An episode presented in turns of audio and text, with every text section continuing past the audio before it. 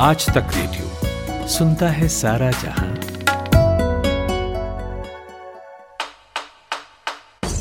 नायक और खलनायक, विद्वान और महारथी, कला के ऐसे सितारे जो अब भी आसमान में चमकते हैं और ऐसी हस्तियाँ जो इतिहास में अमर है। उजले व्यक्तित्व के धनी भी और स्याह पहलुओं के लोग भी। ये वो लोग जो मशहूर है। ये है नामी गिरामी।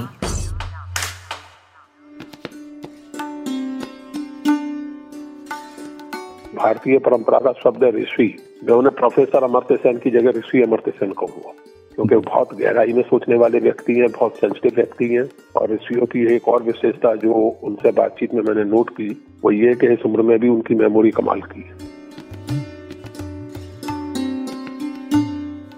लेखक, आलोचक प्रोफेसर पुरुषोत्तम अग्रवाल से जब मैंने पूछा कि प्रोफेसर अमर्त्य सेन को आप एक व्यक्ति के तौर पर कैसे देखते हैं तो उन्होंने एक शब्द का इस्तेमाल किया, ऋषि ऋषि अमर्त्य। नमस्कार, आप सुन रहे हैं आज तक रेडियो। मेरा नाम है अंजुम शर्मा और नामी गिरामी में आज बात नोबेल पुरस्कार से सम्मानित अर्थशास्त्री अमर्त्य सेन की। it will be in universal primary health care and universal primary education. These are two big things. You see, giving people cash is the easiest thing to do. On the other hand, arranging health care, arranging good education requires much more organization.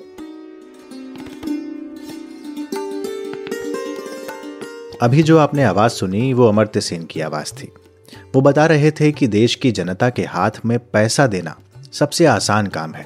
Universal basic income के तहत सबको पैसा दिया जा सकता है।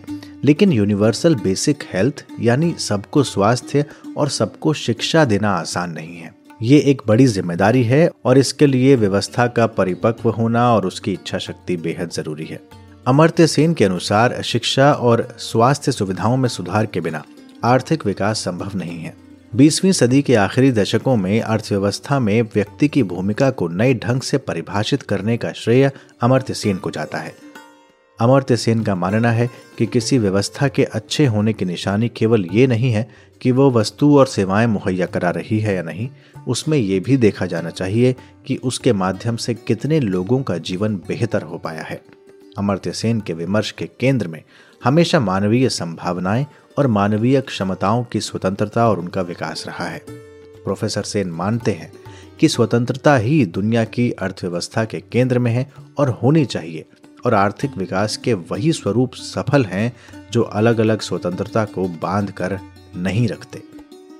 वैसे अमर्त्य सेन को जिस बात के लिए सबसे ज़्यादा पहचाना गया, वो था कल्याणकारी अर्थशास्त्र में उनका योगदान, यानी कॉन्ट्रीब्यूशन इन वेलफेयर इकोनॉमिक्स हालाँकि ऐसा नहीं है कि वेलफेयर इकोनॉमिक्स की बात अमर्त्य सेन ने पहली बार कही हो। लेकिन फिर अमर्त्य सेन के नाम के साथ वेलफेयर इकोनॉमिक्स की इतनी चर्चा क्यों होती है? प्रोफेसर पुरुषोत्तम अग्रवाल से जानिए। अमर्त्य सेन का जो अपना महत्व है, वो इस बात में है कि उन्होंने इन सब चीज़ों को भारतीय परंपरा के नीति के कॉन्सेप्ट से जोड़ा है और जस्टिस के कॉन्सेप्ट से जोड़ा है। और बताया है कि जस्टिस जो है वो केवल एक फिलोसफिकल कैटेगरी नहीं है। वो संभव नहीं हो सकती जब तक कि उसके लिए इकोनॉमिक फाउंडेशन ना हो। और इस सिलसिले में आपके श्रोताओं को ये जानना चाहिए कि इस पुस्तक आर्गुमेंटेटिव इंडियन की भूमिका में अमर्त्य सेन ने रेखांकित किया है कि एक तरह से वेलफेयर इकोनॉमिक्स की प्रेरणा उन्हें याज्ञवल्क और मैत्रेयी के संवाद से मिली। है जब याज्ञवल्क अपनी दोनों पत्नियों में बंटवारा करते हैं और कहते हैं कि तुम ये संपत्ति ले लो, वो संपत्ति ले लो तो कात्यायनी तो उसमें प्रसन्न है, संतुष्ट है, लेकिन मैत्रेयी उनसे कहती हैं कि जिस चीज़ से मुझे अमरता हासिल ना हो, उस संपत्ति को लेकर मैं क्या करूँगी? तो अमर्त्य सेन लिखते हैं इस घटना को, बृहदारण्य उपनिषद के इस प्रसंग को याद करते हुए कि ये वो सवाल है जिसने मुझे उस इकोनॉमिक्स की तरफ़ प्रेरित किया, जिसमें कि ये पूछा जाए कि जिससे एक तरह की अमरता यानी सबको सुख, सबको एक समान अवसर ना प्राप्त हो। ऐसी इकोनॉमी का, ऐसे इकोनॉमिक्स का क्या मतलब होगा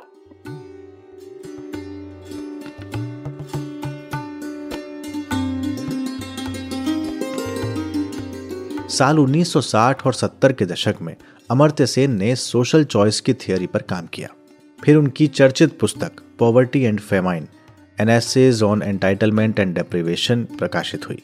इस पुस्तक के माध्यम से उन्होंने ये बताया कि अकाल जो है, वो सिर्फ़ भोजन की कमी से नहीं पड़ता, बल्कि खाद्यान्न के वितरण में असमानता के कारण भी होता है, यानी सप्लाई फैक्टर बड़ी भूमिका निभाता है। सेन कहते हैं कि देश के एक हिस्से में लोगों की क्रय क्षमता, यानी परचेजिंग पावर ज़्यादा होने की वजह से एक जगह मांग अधिक हो सकती है, जिसका असर उस हिस्से पर पड़ेगा जिसकी परचेजिंग पावर कम है और वहाँ पर सप्लाई कम हो जाएगी। अकाल के कारणों पर महत्वपूर्ण कार्य के अलावा डेवलपमेंट इकोनॉमिक्स के क्षेत्र में भी अमर्त्य सेन का योगदान रहा। आज हम संयुक्त राष्ट्र के जिस ह्यूमन डेवलपमेंट इंडेक्स को देखते हैं, उसको विकसित करने में अमर्त्य सेन का भी योगदान रहा है।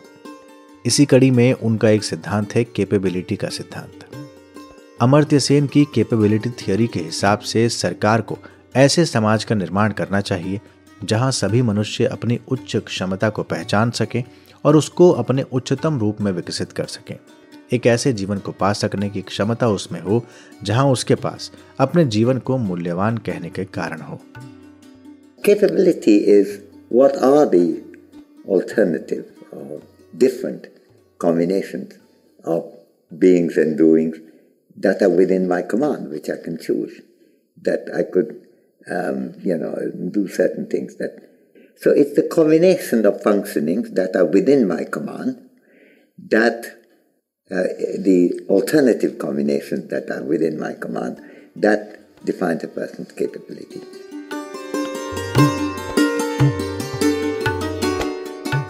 इसे और विस्तार से परिभाषित करते हुए अमर्त्य सेन ने कैपेबिलिटी अप्रोच के तहत मानव विकास के लिए सामाजिक विविधता के साथ न्याय की बात शामिल करने की बात कही है। उन्होंने बताया कि एक आदर्श समाज बनाने की दिशा में नागरिकों की मूलभूत आवश्यकताएँ, जैसे कि शिक्षा, स्वास्थ्य, रोज़गार आदि तो ज़रूरी हैं ही, लेकिन इसके साथ बोलने खाने पीने विश्वास, धर्म वगैरह की आज़ादी भी ज़रूरी है। इसके न रहने पर व्यक्ति अपनी उच्च क्षमता को नहीं पहचान सकता है और ना ही पा पाता है। वैसे अमर्त्य सेन हमेशा कहते हैं कि व्यक्ति को आर्ग्यूमेंटेटिव होना चाहिए, सवाल उठाने चाहिए। और भारतीय तो आर्ग्यूमेंटेटिव रहे भी हैं। अमर्त्य सेन की पुस्तक है आर्ग्यूमेंटेटिव इंडियन इसमें 1990 और 2000 के दशक के बीच के लिखे हुए कुछ लेख हैं। उसे पढ़ना क्यों ज़रूरी है? और आज के समय में वो और ज़्यादा प्रासंगिक क्यों है? पुरुषोत्तम अग्रवाल। आज के समय में अमर्त्य सेन की आर्ग्यूमेंटेटिव इंडियन या उनकी या किसी की भी ऐसी किताब को पढ़ा जाना और उस पर सोचा जाना बेहद ज़रूरी है। जो हमें ये याद दिलाए कि मनुष्य मनुष्य इसलिए है कि उसमें जिज्ञासा का भाव है। अगर मनुष्य में जिज्ञासा नहीं होती, सवाल नहीं पूछने पूछता मनुष्य और उन सवालों के आधार पर कुछ नया नहीं करता तो आज भी पेड़ों पर लटक रहा होता। मनुष्य का सारा इतिहास, मनुष्य का सारा विकास जिज्ञासा के कारण संभव हुआ है। इसलिए बात केवल आर्ग्यूमेंटेटिव इंडियन की नहीं है।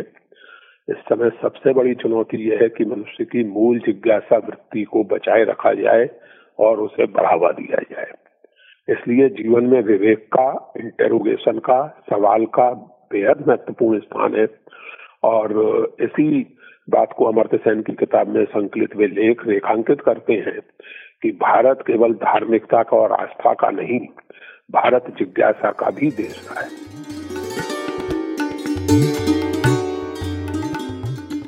अमर्त्य सेन का योगदान अर्थशास्त्र से लेकर दर्शन के क्षेत्र में इतना बड़ा है कि उसे चंद मिनटों के कार्यक्रम में समेटना मुमकिन नहीं है। ये केवल झलक भर थी और ये चंद मिनटों के कार्यक्रम इसलिए भी ज़रूरी हैं ताकि ये समझा जा सके कि बंगाल में जन्मा और वहीं अपनी शुरुआती शिक्षा हासिल करने वाला एक व्यक्ति अपने तर्क और इंटेलिजेंस के दम पर कैसे कैम्ब्रिज और हार्वर्ड तक पहुँचता है और पहुँचता ही नहीं है, बल्कि अपने ज्ञान के दम पर नोबेल पाने वाला एशिया का पहला अर्थशास्त्री भी बनता है। पिछले साल, जब लंदन स्कूल ऑफ़ इकोनॉमिक्स ने अमर्त्य सेन के सम्मान में चेयर, यानी अध्ययन पीठ की स्थापना की तो वो अखबारों की रिपोर्ट्स के मुताबिक डॉक्टर जगदीश भगवती के बाद ऐसे दूसरे भारतीय प्रोफेसर बने, जिनके नाम से पश्चिमी देश के किसी विश्वविद्यालय में चेयर है। और ये बात केवल अमर्त्य सेन के लिए नहीं, बल्कि देश भर के लिए गर्व की बात है।